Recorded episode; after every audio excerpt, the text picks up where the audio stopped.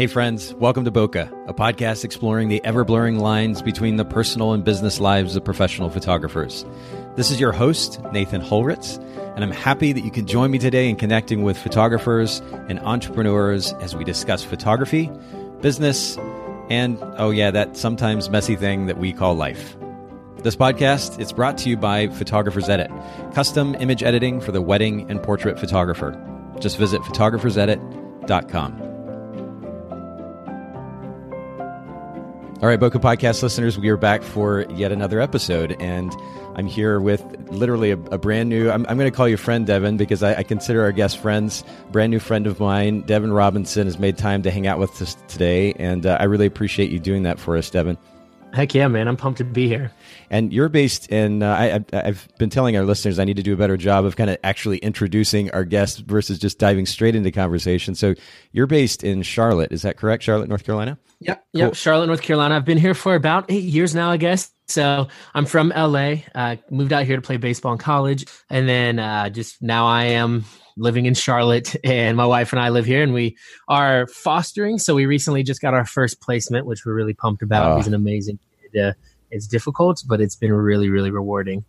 Congrats on that. And by the way, I'm going to go ahead and share your Instagram account. It's just Anchor and Veil, V-E-I-L, for those of you listening in. Of course, we'll link to this in the show notes, but three posts ago. So this is a post for those listening in a little bit later, I guess just at the end of April, there's this picture, beautiful image, by the way, of your new foster child. It looks like he's washing the bicycle down after a ride.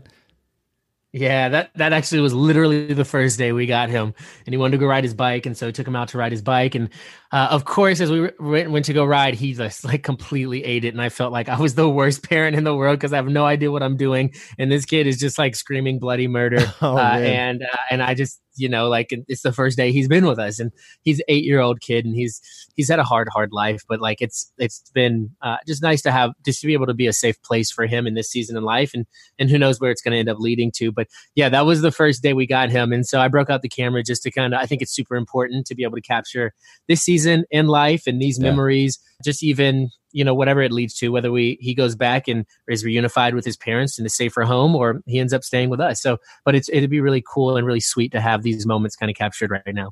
Wow. I'm really stoked for you guys. Truly. I've had the privilege of parenting two kids now for, going on 17 years, a little bit more than that. Nice. It is a privilege, and it's also a really interesting learning experience. And I already get the sense that you're a thinker. And I can see you kind of going through the process of parenting and learning a lot about yourself through it as well. I know that I have personally. And so I'm really happy for yourself. And also your wife's name is Catherine, correct? Yeah, correct. Yeah, well, I'm stoked for both of you guys. Now, you said you came from LA. Did you kind of bring the West Coast style of wedding photography to Charlotte? I have no idea. I don't think I did. I didn't start photography until I had to, because people kept asking me to do their weddings. And so I didn't know anything about photography in California. There's really good light in California. So I don't think I brought a lot of that, because I don't use a whole lot of, I use backlight, but I don't use a whole lot of backlighting. Okay. So I don't think I brought that California style to Charlotte. It really is true, though. I mean, it may sound a bit cliche, but I had the opportunity years ago when I was shooting weddings to go to a workshop in the Orange County area with Mike Colon. And we were shooting midday, and this was back in the day of Nikon D1X. So these were relatively new to the digital space in general for professional photography. And the dynamic range on this thing was terrible. It was under 6 megapixel. And here in Tennessee, where I live, if we were to go shoot a wedding in the middle of the day, particularly with a bride's dress, and then slightly cloudy, and you got this really harsh light and shadows in the eyes, and the dress would get blown out, especially because of this camera's poor dynamic range. And I remember shooting there in Orange County on the beach, middle of the day. I think I had it in aperture priority, and just the camera was nailing exposure every single time. No blown highlight detail or anything. It really is just a different quality of light. It really is. And I think, of course, it's because it's closer to the ocean, the sun coming down over the atmosphere over there or whatever, yada, yada, yada. But it really is different. It's crazy. It is, but it's great. It's good light. I love it. That's cool. I don't live over there. Well, welcome to the East Coast, a little bit late, but I like the feel of the photography that you're offering, the style of photography that you're offering. And I don't get to say this very often, but I have to compliment you too on the variety of photography. I mean, you're a wedding photographer. That's what your business offers. But a lot of times you go to Instagram feeds and you see what kind of looks like, not cookie cutter, but there's such a level of consistency in the name of, you know, creating a consistent feed for Instagram that you miss out on variety when it comes to posing or lighting, composition or otherwise. And you've got such a wonderful variety of photography that you're offering your clients and that's displayed there in the Instagram feed. So I have to encourage our listeners to go take a look. And we're going to actually talk about Instagram in more detail here in just a bit. But do set the tone for us a little bit for your brand. What's the brand position, if you will? What's the unique selling point of your photography business in that big Charlotte market? Yeah, that's great. I would say the number one thing is we market ourselves as we. So I don't like when people, well, you know, you have these different camps and they say they're light and airy or they are moody. And I don't like those phrases just because I think they're photographers putting themselves into creative boxes. And so I just say we're bold and intimate. And I think what's interesting is everybody just kind of defaults to that even before I even kind of say that. So I think that's almost been a categorization of our brand before I even gave it that kind of category. And so bold and intimate is how people has always explained it. And so I say we are bold and intimate wedding photographers dedicated to capturing images that evoke emotion. And I think that's probably the biggest thing that anytime somebody comes to our website or whenever I meet with prospective clients, that's like the number one thing they say is they love the moments that we capture and they love just how intimate and bold that those moments are. Not even just intimate in that like, oh, this is spicy, this is raw, but it's an intimate moment where you feel like you are a part of somebody's moment that's going on. Like you feel like you're in an intimate environment. Yeah. And that's what's really important for us. And that's really cool for us. Well, you know, speaking of that intimacy, I still count it such a privilege. And I don't shoot weddings anymore. I did for a bit over 10 years. And I still count it a privilege to have been in what are truly intimate moments in these couples and their families' lives, right? You're there on the wedding day, what is hopefully one of the happiest days of their lives so far, and certainly an intimate moment where these families are coming together, these people are coming together, and yet we're allowed into that. And not only that, I don't know if you've had this experience, Devin. I'm assuming, again, getting to know you a little bit here, that this has been the case for you. But for me, I know I was welcomed into these families' lives like we were friends or family. They let us in such a way that, I just looking back, I count it such a privilege, and to be able to observe those moments and, of course, ultimately capture them for the photographer or for the client, rather, it truly is a privilege. Heck yeah. No, and it's crazy. I'm super thankful. Now, this is very interesting, but I am kind of, I don't want to say I'm exiting, but I'm kind of on the out as well as far as wedding photography is concerned. I do shoot weddings, but I've started another business, but it is one of those things that I think I'm going to miss the most about it is the ability to be able to capture a lot of those moments that people will cherish forever. Like just the tears and the way that people respond to the photographs that they get or they see. There really is a lot of times just nothing like it, and it's incredible.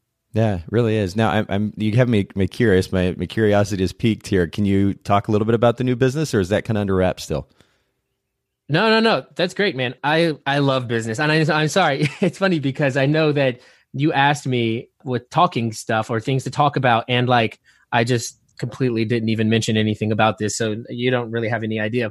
So one thing I'm doing is moving Anchor and Veil into more of a studio style photography. So we have, I think I have 5 main photographers, 2 cinematographers, 4 or 5 second photographers now. Wow! And so just kind of moved into that and went to that space, especially as we're going to be fostering children. I would like to have a little bit more time dedicated to spending to them. And that's really important to me. Yeah. And then now, so my friend and I in Charlotte here have started a marketing firm that is doing fairly well. It's called 944 Media, and is super excited about that. And I think that's going to kind of be the future of where we go, just because I love marketing and digital marketing. And it's more of a content creation and digital marketing agency. And then, also, this is one thing I'm super excited about as well, is I bought into a conference. So it's actually a creative entrepreneurs conference that we haven't launched quite yet, but I'm super excited because I think May 15th, we're going to be launching it, and almost like a soft launch type thing. And so super excited for that. And so I love just a bunch of different things and just doing all kinds of stuff. And in my life, and just keeping things really busy is always just fun for me. And so that's just kind of where it's heading. That doesn't mean I'm going to stop completely photographing weddings. I think I'll probably take about 5 a year, but just really coming back and then just giving that to my associates is kind of the plan for the future. And also, just so you know, like, I am 100% open book. Any question you have or anything like that, we can talk about it. So don't ever feel like, oh, I don't know if I should ask him that or not. Like, I'm great with that. I think, man, my number one goal is to give a ton of value anywhere that I possibly can. And so in any conversation, in any podcast, in any kind of interaction, I want to give a ton of value. So whatever you want to ask, you can ask. It's open. I'm an open book. I really appreciate that, Devin. Well, we're certainly on the same page when it comes to the focus on adding value with this podcast. We're well over 250 episodes in now, and we're continuing to try to iterate. And it's been a real learning curve for me, both as a conversationalist and as an interviewer. But ultimately, the focus is to add value, and we're constantly getting feedback, consistently looking for feedback from our listeners as to how we can do that even better. So for those of you listening in, don't hesitate to shoot an email to me, just nathan@photographersedit.com, and would love to get your feedback, positive, negative, constructive, or otherwise.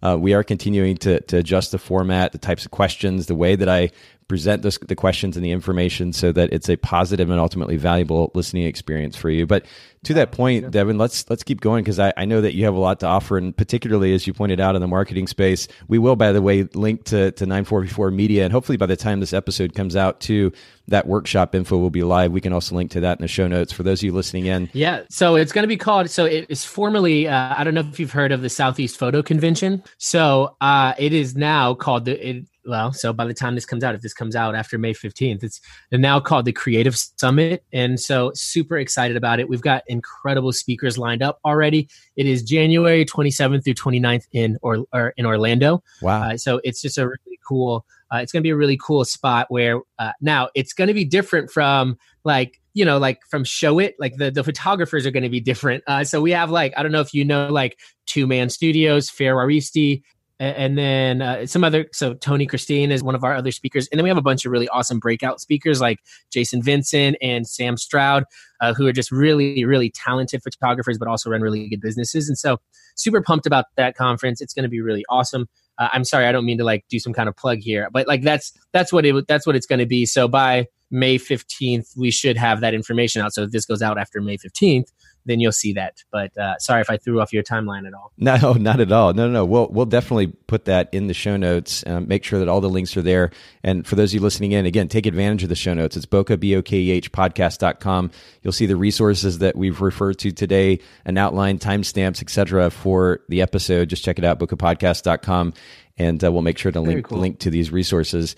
Another question for you, Devin. What, from all that you've learned so far, and honestly, I mean, you've shared enough thus far. I could probably break off into another episode or two. We could talk about scaling a business, building a business with a team so that you can kind of delegate and hand things over and focus on other areas of your life. I like that you're doing that. Again, very, very much on the same page in that regard. But from all that you've learned in business so far, what would be one of the most important pieces of advice that you feel like you could give to a photographer? If you were, just walking down the street with them, or you're in an elevator with them, you had 15, 20 seconds to share something, what would that be? It's really interesting, because I think before my answer would have been something like, oh, you just gotta make sure you're out there grinding, or you gotta do something like that. Or the number one piece of advice would have been something like never get really used to, or kind of the idea of being romantic about what you used to do. Because times are changing, you always need to adapt. But man, now that I have this 8-year-old kid in our house, I think it's just priorities. And I think because what ends up happening in a lot of times is even for me, as I've tried to pursue success and whatever that looks like in my life, and even tried to pursue notoriety, being nominated as Rangefinders Top 30 Rising Photographers in the World, or winning Fearless Awards or Junebugs Awards. Or even just growing a business to where, $200,000 to $300,000 a year, those kind of things began what my metric of success looked like. And then in doing so, everything went on the back burner, like my marriage and my relationships. And it almost led us into divorce, and it almost led to an area that I don't ever want to go to again. And so then now I think that reorientates my priorities are where it matters. And so number one, that's my faith, right? Like there has to be a foundation that one, my identity is not found in the awards or what the world thinks the success is, but it's found in Christ. And that my identity in that is a firm foundation that can't be shaken by what people think about me or what my perception or my perception is to the rest of the world. Yeah. But it's based on something that has eternal value and that's super important for me. And then second is my family. Like there's just nothing that I'm willing to give up for the sake of my family anymore. And so that's part of the reason why, yes, I scale a business so I could still provide for my family and not have to worry about working every single weekend, but then also spending so we're not working every single weekend so that I can spend time with my family and this kid that needs extra attention because he hasn't had that all his life. And so I think at the end of the day, man, here's the thing. And at the end of the day, like what's it all for if it's not for family or something with eternal value, because you can't take it with you when you die, and people are going to forget your name way quicker than and they'll remember it once you die. Like people aren't going to remember you. Like it's like, I hear all the time people talk about, and these rappers and these actors and these people talk about like, okay, you'll get famous and then you die. And then 2 weeks go by. Like, and then people are just like, well, that was a sad story, or they just won't even remember it. And so like at the end of the day, it's not really about the money. It's not really about all of those things. It's about the things that, that you find value in and that you feel valued by. And I think that's so the priorities would be kind of like my number one piece of advice is like have those priorities out. And in doing that, then I think that should just kind of set the foundation for the rest of the decisions you make. Well, you talk about, there are multiple talking points here really, but you talk about the significance of values. And this is something that I've discussed on the podcast a little bit more as of late. I've found a lot of actual value in clearly establishing my values. So I've learned a lot from Tony Robbins, and I know there are mixed opinions on him out there, but when it comes to strong psychological principles that can enable somebody to live a healthy life, Tony's got a lot to offer. And one of the things that he talks about, and by the way, we'll link to he's got a free ebook out called Reawaken the Giant Within. That's got some really, really powerful principles. It's an easy read, 100 pages or so. And we can link to that in the show notes. But he talks about the significance of values, and these are these ideas that go so deep that they ultimately drive kind of an emotional reaction, which of course then drives action. These are really, really strongly held beliefs that literally should drive everything that we do. And if as a photography business owner, or just a business owner in general, if you don't have a clear idea of what you're trying to accomplish or where you're going with your personal life, if you don't have deep-seated values there, then what you ultimately do in business can be a bit haphazard in nature. You're trying a little bit of this and a little bit of that. You're reacting to this thing coming in and this popular trend. And it's funny, Devin, you mentioned the idea of being popular. I remember, again, back when I was a photographer and myself and my business partner were trying to get on the speaking circuit and we were looking for this notoriety, I look at that in hindsight and kind of laugh at this point because, really the question is for what? I mean, we're in this tiny little industry. We're looking for notoriety in this industry. Oh my gosh, bro. it is, we're wedding photographers. Exactly. It's hilarious. But if we aren't, I guess, ultimately living for something that's way bigger than ourselves, and you alluded to that as well, whether it's faith or family, some combination of the above, looking to add value in some fashion to the world at large, then we're missing out. And again, we'll tend to kind of flounder and flail around and ultimately be left very unsatisfied, unfulfilled. So I like the direction that you're going here, and the focus on values at the end of the day is so, so important. And for those of you listening in, if you don't have a clearly established set of values, whether that's rooted in faith or at least something that goes way bigger than yourself, your ego, and your accomplishments as a business owner, take some time to step back and consider what those values might be, those things that are most important to you, and let those drive what you do on a day-to-day basis. It'll make all the difference in the world. You mentioned time too, Devin. And I mean, a lot of the shift in business too is for the sake of time, for the sake of your family. What is something that you do on a daily or even weekly basis that enables you to have a little bit more time for family, especially with a child in the house now? How do you go about creating that amidst all the busyness? Yeah. So I think time is our number one asset. Like it's the number one thing that you can spend, but never get back, right? Like you can spend a certain amount of time doing something and you never get that time back. And so I think it's really, really important to prioritize that time. And then in doing so, like, I think there has to be a time value proposition. Like you have to understand how much your time is worth, because for me, and this is right up your alley, Nathan, I think outside going to be one of the biggest things that I do. I've realized I am willing to spend $100, $200, $300, $400 for the sake of me having 4 or 5 hours back with my family. And that is super, super important for me as I go on to do other things like creating courses or doing the podcast, YouTube channel, whatever it is. Like I have to make sure that like, I don't want to spend hours editing weddings. I don't want to spend hours editing a podcast or a YouTube video or any of that stuff. And so what I end up doing is outsourcing that or hiring people part-time. Like I have an employee, I pay $15 an hour to do certain stuff that I don't want to do. And it's well worth the $15 an hour I pay this guy. And he's 20 years old, 19 years old, fresh out of college, and he is happy to be paid $15 an hour. Yeah. And so it is well worth it to me. And so that's the number one thing I think we need to stop doing. Like I think we get, oh my goodness, in the photography industry, we get so like just insular. We go, oh, nobody can do this but me. Nobody can do this aspect of my business but me. And that's totally not true. Like one, we're not the best in the world at what we do. If you're the best in the world at what you do, fine, then that's the case. But at the end of the day, if you're losing more money than you're making doing something, and that's one of the biggest reasons why I outsource weddings is because editing is one of the only things I do in my business that doesn't make me a dime, right, but takes a lot of time. Yes. And so it's one of those things where like outsourcing all types of stuff.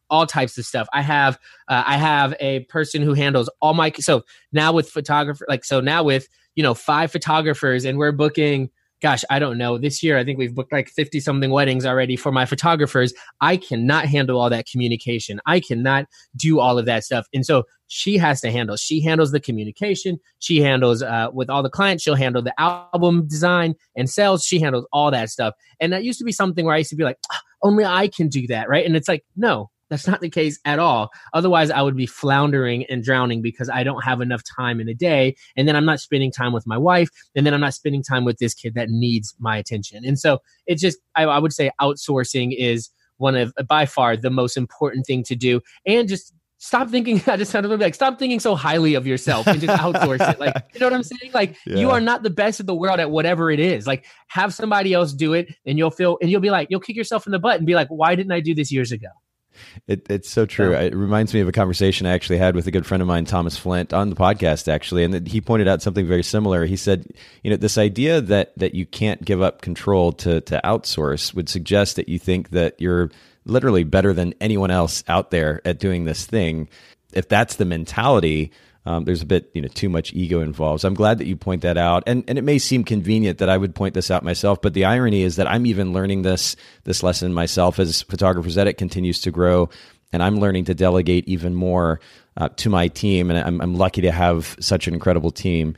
It's been a great learning curve for me. But, you know, one of the things that we have to emphasize in this process of delegation or outsourcing is the significance of, certainly, number one, kind of setting aside your ego and being willing to let somebody else take this thing and do it their way, and understanding that if it's, you know, 85, 90% the way that you did it, it's more than good enough, number one. But two, in that process, it does require good communication. Like any relationship, it requires good communication. And that means not assuming that this person can read your mind based on a couple of sentences, understand what it is exactly that you're looking for, and then learn how to concisely and effectively communicate what it is that you're looking for to that person. I think that's one of the things that I've seen quite a bit on the Photographer's Edit end of things is, and photographers will, they like the idea of saving some time by delegating their editing work, but at the end of the day, they're not necessarily willing to take the time to communicate in detail, concisely, thoroughly what it is that they're looking for. They kind of just expect their minds to be read,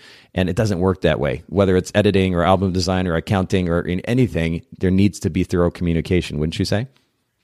Yeah. And that's super important because I think without that proper communication, then there just becomes frustration. And in that frustration, you start to lose faith. And then in losing faith, then everything just starts to go downhill from there, because then people start to quit or people just don't feel valued. Right. And I think that's super important, especially when you hire people, is to make them feel valued. And that's one of the big things that I try to communicate with my photographers is I give them so much freedom. I don't even care what they post on Instagram. You know what I'm saying? Like, there's so much freedom I give because I want them to feel so valued by me that they don't want to go anywhere else. Like, I have one of the best photographers in Charlotte on my team. And this girl does not want her own weddings anymore because, one, I pay her well and I really value her as one of my photographers. And so, like, that's super important. You communicate value well, like, you communicate well and make somebody feel valued, then they're going to be really loyal to you. And that's just so important as you run a business. Oh, that's good. Let me shift just a slightly different direction. We were talking about, well, you've been sharing how you've continued to grow and to learn, and your business has iterated. And now you've got other things that you're launching, but what is a great source of learning for you? Maybe one of the most impactful business or self-help books that you've read, maybe two or three, even if you have a few that come to mind. What are those? Yeah, great question. I hate reading. Okay. So, like, I'm going to tell you, I don't read. Here's the thing. About 10 years ago, I think the statement, leaders are readers, was true. 100%. But I think now in this day and age, I think leaders are consumers of content. And there's so much content out there that I don't think there necessarily needs to be a book. Now, there are great books. Don't get me wrong. Great books. But for me, like, you know, so I read a book. In February, I read this book called Launch. I read it in like 48 hours. It was amazing. And that was really good because I'm in the process of building like a huge course. So that book was good for that in that context. But before that, I can't tell you the last book I read. And I can't tell you how long ago it was. Like, I don't read.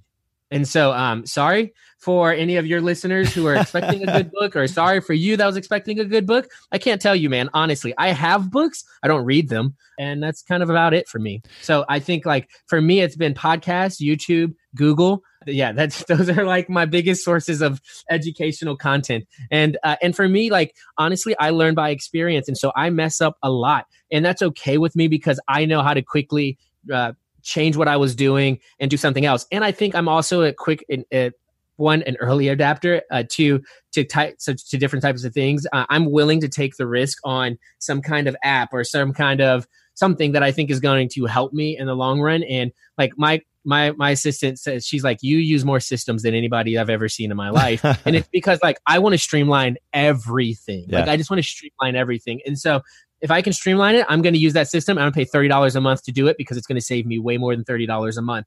And that's just kind of how I am. And so I learn by experience, and I do learn and get motivated by podcasts and things like that. But it's probably been like a month or two since the last time I listened to a podcast, and I run a podcast. So, like, I'm just all over the board, man. And sometimes some seasons are a little busier than others. Like right now, I just have so much going on that I'm not consuming a lot of content, but then there'll be another time where I kind of bring back, and then I'm consuming a ton of content, but it's not necessarily a book. So I'm sorry, I don't have any recommendations. I barely have even podcast recommendations. I probably have to pull my phone up to remember what they are, but I would love to be able to give those to you if you want them.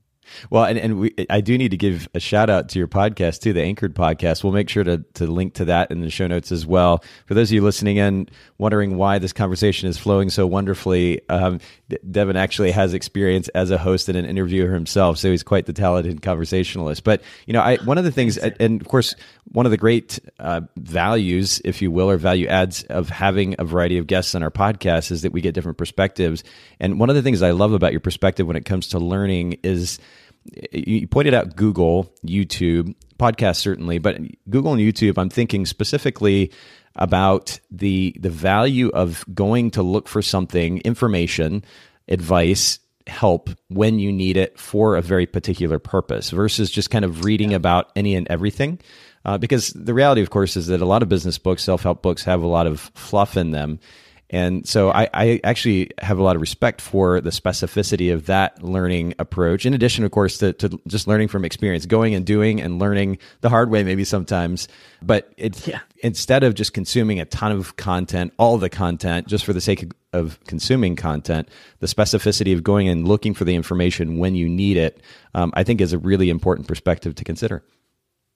Oh yeah, for sure. And I think that's also why I think online education is doing so well. I think, so I'm not doing any kind of plug here. I'm not even going to tell you what it's called, but like I'm in the process of just creating like probably, hopefully, the biggest wedding photography course on the face of the planet. But like that's like part of the culture and who we are nowadays is that like there is this desire for a specific type of learning. Like, and I think I can't remember the metric, but it was like, you know, 5 or 10 years ago, online education was like a $25 million industry, but it's projected that by 2020, it's going to be like a $10 billion industry, like a year industry, because like there's just so many people that are willing to learn specific things from specific people. And they want to know, like, how do they run a business? How do they do this, like online coaching or whatever? And it goes to what you're just saying. Like, it's not a broad, you know, $40,000 a year education that you're getting on, you know, to have some electives that you don't even care about, but it's a specific, how do I grow in this area? And I think that's what our culture desires, which is why I think, you know, I just personally think the four-year university is trending downward because of the accessibility of the internet and what's on the internet and our ability to grow. And I mean, honestly, this is the best time in the history of the world to start and grow a business because of technology. So that's just kind of what I think. Technology. And as you pointed out, the easy access to information as well. And I hope that, I mean, this kind of trend in online education that you're talking about, which we've been seeing happen all around us, I hope that also results in more action from those that are consuming the content, because, you know, it's easy to consume content and then not really do anything about it. You say, oh, that's nice and that's cool. And you go to the workshop or you go to the conference or you spend however much for an online course. And then the question is, what do you actually do with that at the end of the day? So I hope that the specificity, the wide range of content available regarding specific topics means that there are more people doing more with that information too. Yeah, man. And that's the thing. Like, and I hear it all the time where people are like, man, you give so much. Like you talk about so much, like you give great information so freely. And it's like, because nobody, like people, so people are going to consume that content. 5%, 1%, 2% are actually going to do something with that content. And it's why people in Charlotte are like, oh man, like, why are you so free with your associate program? Why do you let them use all of the images like that or build their businesses like they do? And I'm like, because the first thing is if they want to leave me, they're going to have to work harder than me to, you know, and second of all, I've got a brand already established. So I'm not worried about competition. Like there is no competition in our Charlotte market. I think that like one of my collections is double the next most expensive photographer in Charlotte. And yet we book out like, I think already we've booked, I don't even know, like 50 or 60 weddings this year so far. And like, I'm not worried about competition because people are going to learn, but only like 1 or 2% people are actually going to go do, you know what I'm saying? Well, not only that, but there's an interesting kind of tendency in the market, which is that while someone or maybe a group of people may start to copy what you're doing, at that point, if you continue to function the way that you seem to, you're going to already be the next 2 or 3 or 4 steps ahead because you're continuing to iterate, to learn, to grow, to change, to look for the next thing. And so then they're just trying to play catch up all along anyway. Yeah. So that concern about somebody else getting that information that you're sharing or copying what you're doing and somehow inhibiting your business is kind of a funny misnomer. I think we saw some of that in the, that kind of mentality, if you will, in the local market, the local Chattanooga market back in the day, particularly as the wedding industry was changing. It was a particularly conservative market. The idea that you openly share and are friends with, that your so-called competition was just kind of a foreign concept. But we saw so much value, not only in sharing with each other, but also understood the reality, which was that if we continue to push ahead, we have nothing to be actually concerned about. So that's the biggest part of it, man. I think that fear comes from an insecurity that is breeded from complacency. You know what I'm saying? So like, yes. It's the fact that they're not doing anything or working as hard or they're fine where they are. That's what kind of festers and brings about this insecurity that then brings about that fear of, oh my gosh, like, you know, like whatever. But I think that's where it comes from. And that's just so crazy. Yeah. Yeah. It's a reactive mentality versus a proactive mentality. And I think you make a really great point there, and it's a good point of consideration for our listeners. And you know what, let's just kind of shift into our kind of primary focus for today in conversation. I love, and don't get me wrong, I love the wide ranging conversation. I think this has been great, and I'm sure we'll follow some other rabbit trails and tangents along the way. But you mentioned earlier that you're developing a marketing company, and when you and I were discussing briefly what we might chat about on the podcast today, we talked about Instagram, more specifically hacking Instagram, and you were using a phrase, authentic engagement. And I want to get into what that means here in just a little bit, but let's start just with purpose and kind of philosophy that drives use of Instagram, because it's one thing for us just to jump on Instagram and start to post kind of randomly and haphazardly and reactively, but tools are way more powerful, I think, if you actually use them with purpose. So I'm curious first, how do you see the purpose of Instagram for your brand and business? Yeah, that's a great question. So I think in the most basic and practical sense, you've heard this phrase before, but I'm going to dive into this phrase instead of just then just code everything I say with this phrase. But there's this idea of profitability over popularity when it comes to Instagram.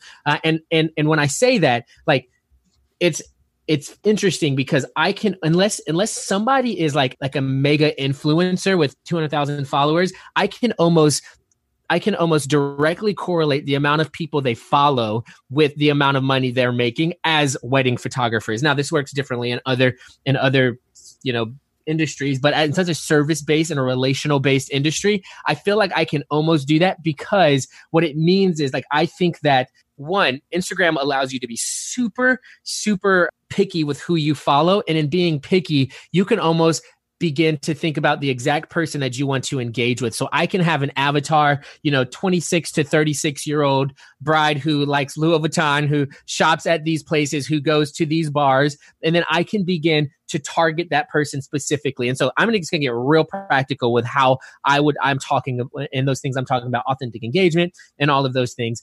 So Instagram allows you to follow 7,500 people max. I max that out just about every 4 months. And so I will get up to 7,500. And then I have this app that allows me to delete all inactive users. And so I will go through, delete about 400 or unfollow about 400 of them, and then keep following them. And I'm telling you what, so here we go. Let's get practical.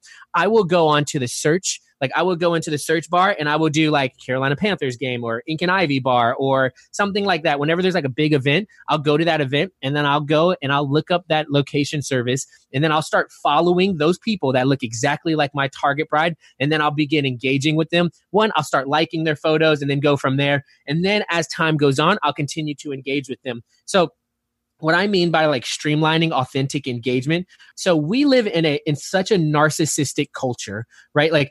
We live in such a narcissistic culture that Instagram, people post stuff for the specific reason of getting affirmation on Instagram. On Facebook, it's kind of, so for me, I'm going to feed into that and give that affirmation. I'm going to like the photos when they post them. On Facebook, it's kind of weird. If I go through and like their profile photos, they're like, whoa, this guy's creepy. But and then if I do that on Snapchat, they're like, whoa, how'd you get my Snapchat? But Instagram, 100% invited. So you better believe I'm going in and I'm going to give that affirmation. They did a study and it said that 48% of men and women fall into this. So when taking selfies, 48% of men and women fall into the, they'll take 2 to 5 selfies before they post. And they'll be like, okay, this is good. 28% of women will take 6 to 10 selfies before they finally post it. 7 to 8% of women will also take 11 to 15 selfies before they choose the perfect one. So you better believe when they choose that perfect one, they want some sort of affirmation for the one that they've chose, and I will give that to them. You know what I'm saying? And so in that, I'm kind of feeding in, I had a really long conversation. So I recently photographed a wedding, and and one of the guests there, so it was like a destination wedding. And so we were all hanging out a couple of days before the wedding, and I was talking to him about this, and he's like, but isn't that just contributing to this cycle that Instagram creates? And I'm like, yes, it does. But I'm like, yeah, it does. But somebody's going to do it. This person is seeking affirmation somewhere. Why not be from you? And so for me, that's just how I think. So I went and I had my brain mapped, really crazy. They put this thing around my brain and they kind of, you know, they map my brain. And so like, they can tell me all different types of things, like that I'm impulsive, that I'm socially inappropriate. Like even when I thought I wasn't, it said that I was. Well, in 2016, the Association of Psychological Science did this brain mapping of 32 teenagers between 13 and 18 years old. And so in 12 minutes, what they did was they showed them 148 Instagram photos. 40 of them were their own. And so what happened was every time that those kids saw their photographs with some kind of affirmation, like the nucleus accumbens part of their brain, wherever that is, started firing off. And what it fired was not just like excitement. The nucleus accumbens is like the reward circuitry part of the brain. And what happened was every time they saw like affirmation on their post, dopamine would fly through their brain. So almost this sense of euphoric experience of the same way that you get with drugs and sex and things like that. These kids or these people, I get it whenever there's some kind of like, or positive notification on my photographs. And so for me, what I do is I take that, and guys, I'm telling you, this is like in the non-sleaziest way. I'll talk to you about it in a second. I take that and I leverage that for my business. So I'll give like some sort of a lot of people when they get DMs, a notification pops up on their phone. And so what's really interesting is in this day and age, we have direct access to be able to be some kind of positive receptor that flies through somebody's brain. And so I will slide into the DMs. Like when somebody posts something and they post everything they post, even on their stories, you're posting for some sort of affirmation. Like people wouldn't post it on their stories if they didn't want some kind of positive reaction for it. So like I'll use those quick emojis, or I have what's called keyboard shortcuts. So if you have an iPhone, go to iPhone, settings, general, keyboards, text replacement.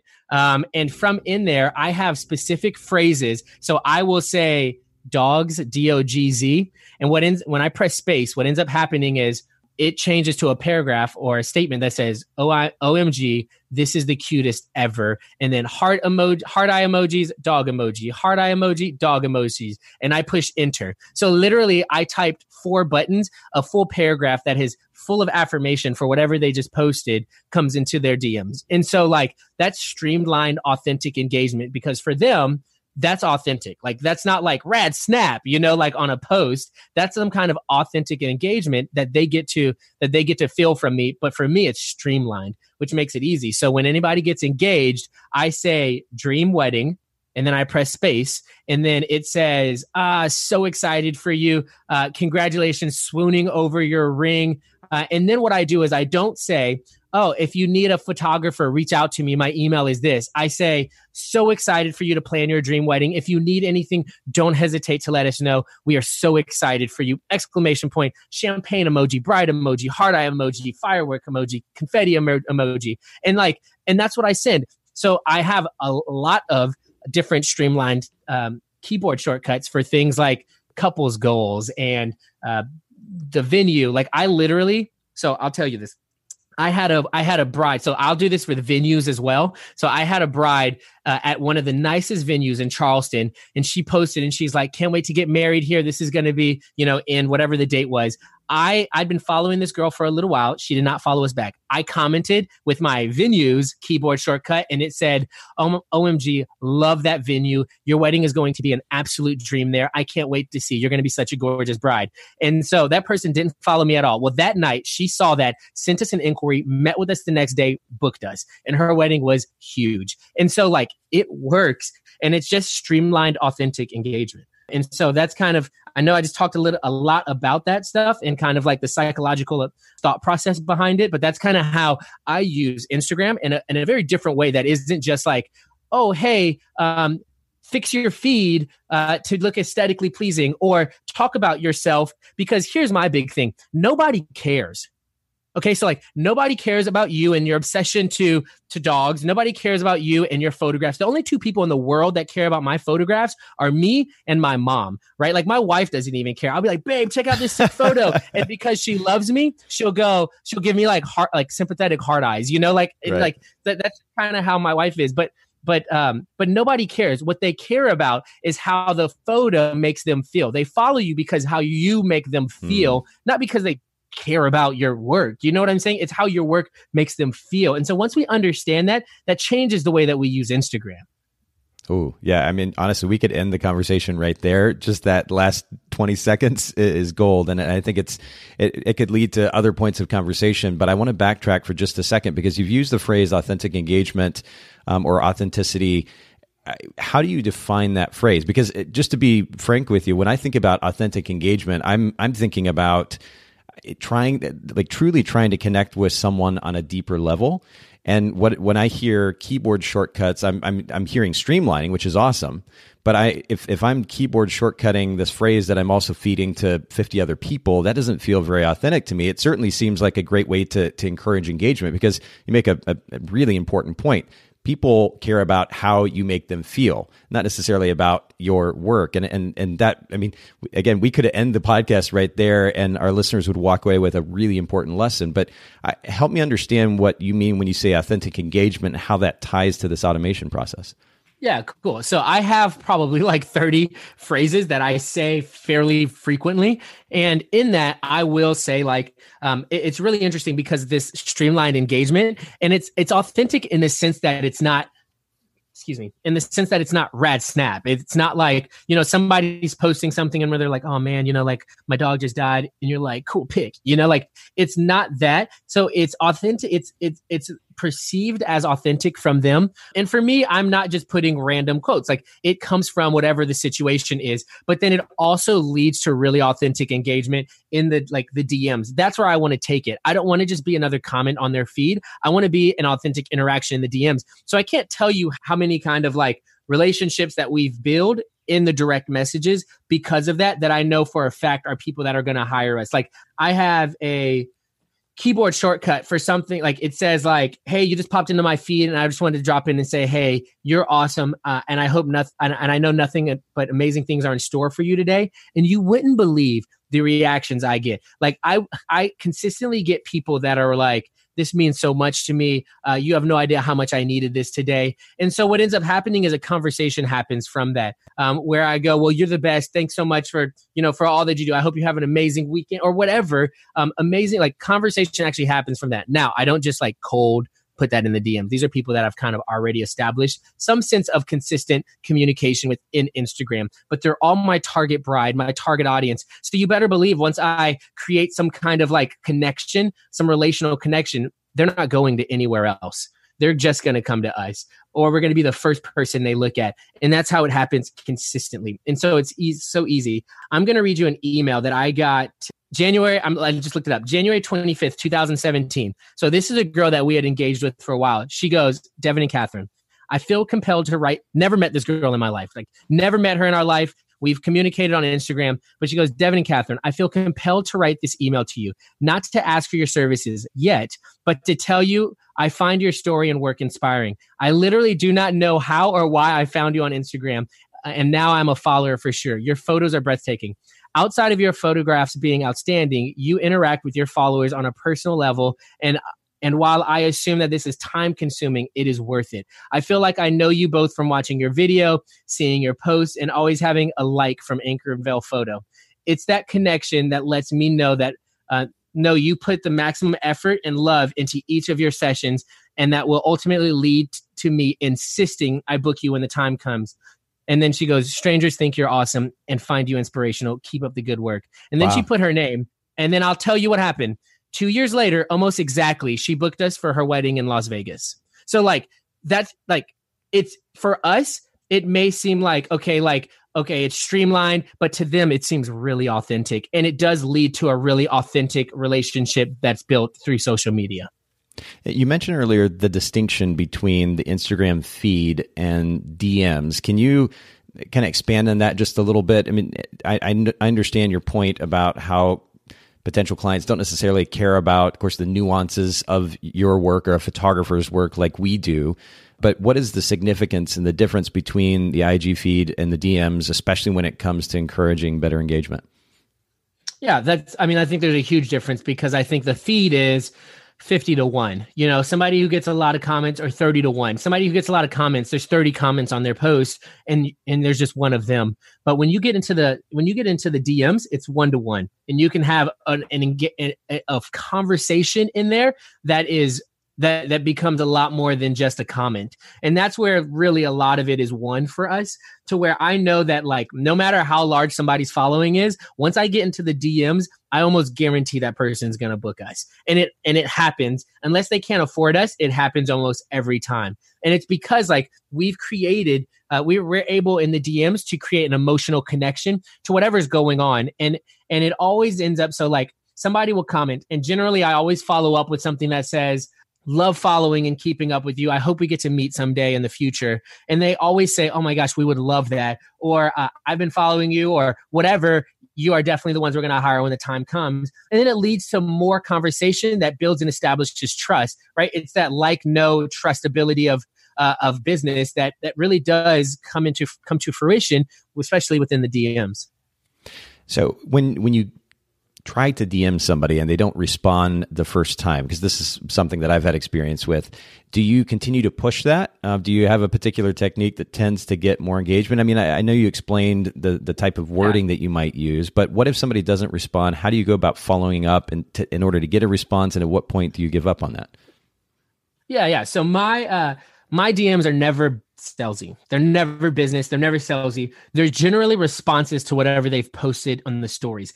So whenever that's the case, they're almost always going to respond with something because they've put it out there. You know what I'm saying? Like they've put it out there to be connected with. And so I always, the DMs tend to be a much more authentic, like, you know, not as streamlined, sometimes still streamlined, but not as streamlined sense of, or piece of communication or a point of response to them. But that's where it, like, I will consistently, there's some times where, like, I have responded to 15 stories and they haven't responded to anything back. And then all of a sudden they respond to something back and then it changes everything. There is a specific person I can think about right now that I have tried in the comments for so long to engage with, and even like 5 or 6 times previously in the DMs. And then finally she posted something and it was like, "Oh, want to hear the story of this dress?" And I was like, "Yes, I want to hear the story of the dress." Then she told me the story of her dress. And then I was like, "Girl, I've loved following you for the past couple of years. Hope we get to meet." And she just like spilled it all and was like, "Oh my gosh, I've loved following you for the last couple of years.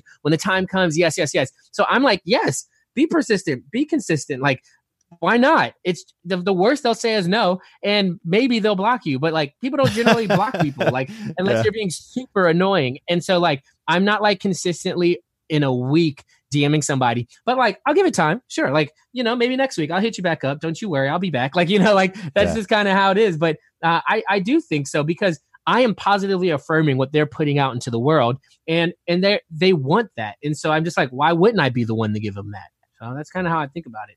I love it. And by the way, I love the energy that you bring too. I mean, the desire to, I don't know, maybe the desire to win isn't quite the right phrase, but you just continue to push and work and make things happen, as opposed to somebody that kind of sits back and reacts to whatever is going on. And I love that about you, that proactive mentality. I have a lot of respect for that. So major props to you for that.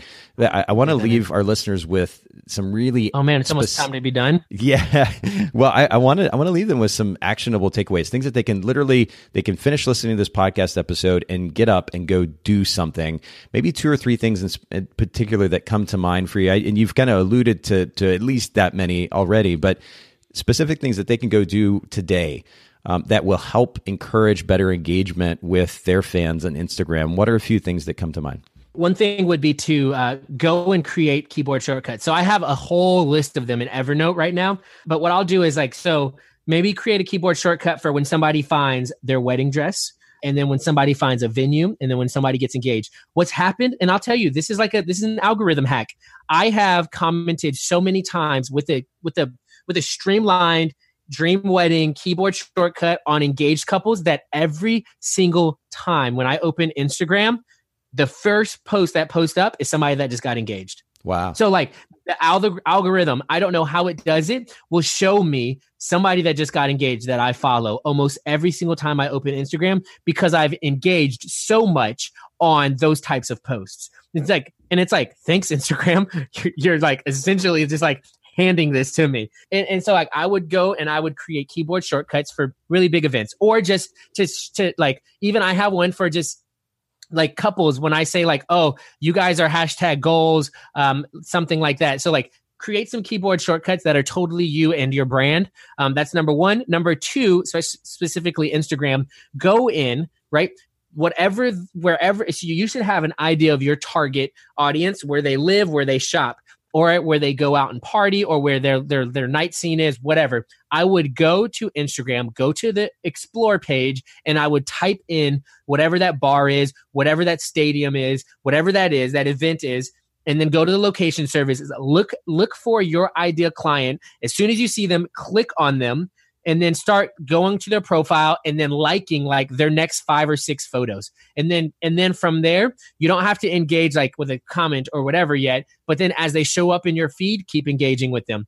And here's what's even better, but people will be like, ooh, should I do that? If they are private, definitely request to follow them, because that means that they have to go to your profile to see if they want to accept your following. Interesting. Whereas somebody who's not private, then you're just another 5 likes or whatever in their feed. And if they get a lot of likes, then they never even see your likes. But if they have to approve you to follow them, they go to your feed and they go, oh, I like this. And then they'll probably follow you back. Now, I will say 2 out of 10 people follow me back, but eventually, because I continue to engage with them, most of them end up following me back.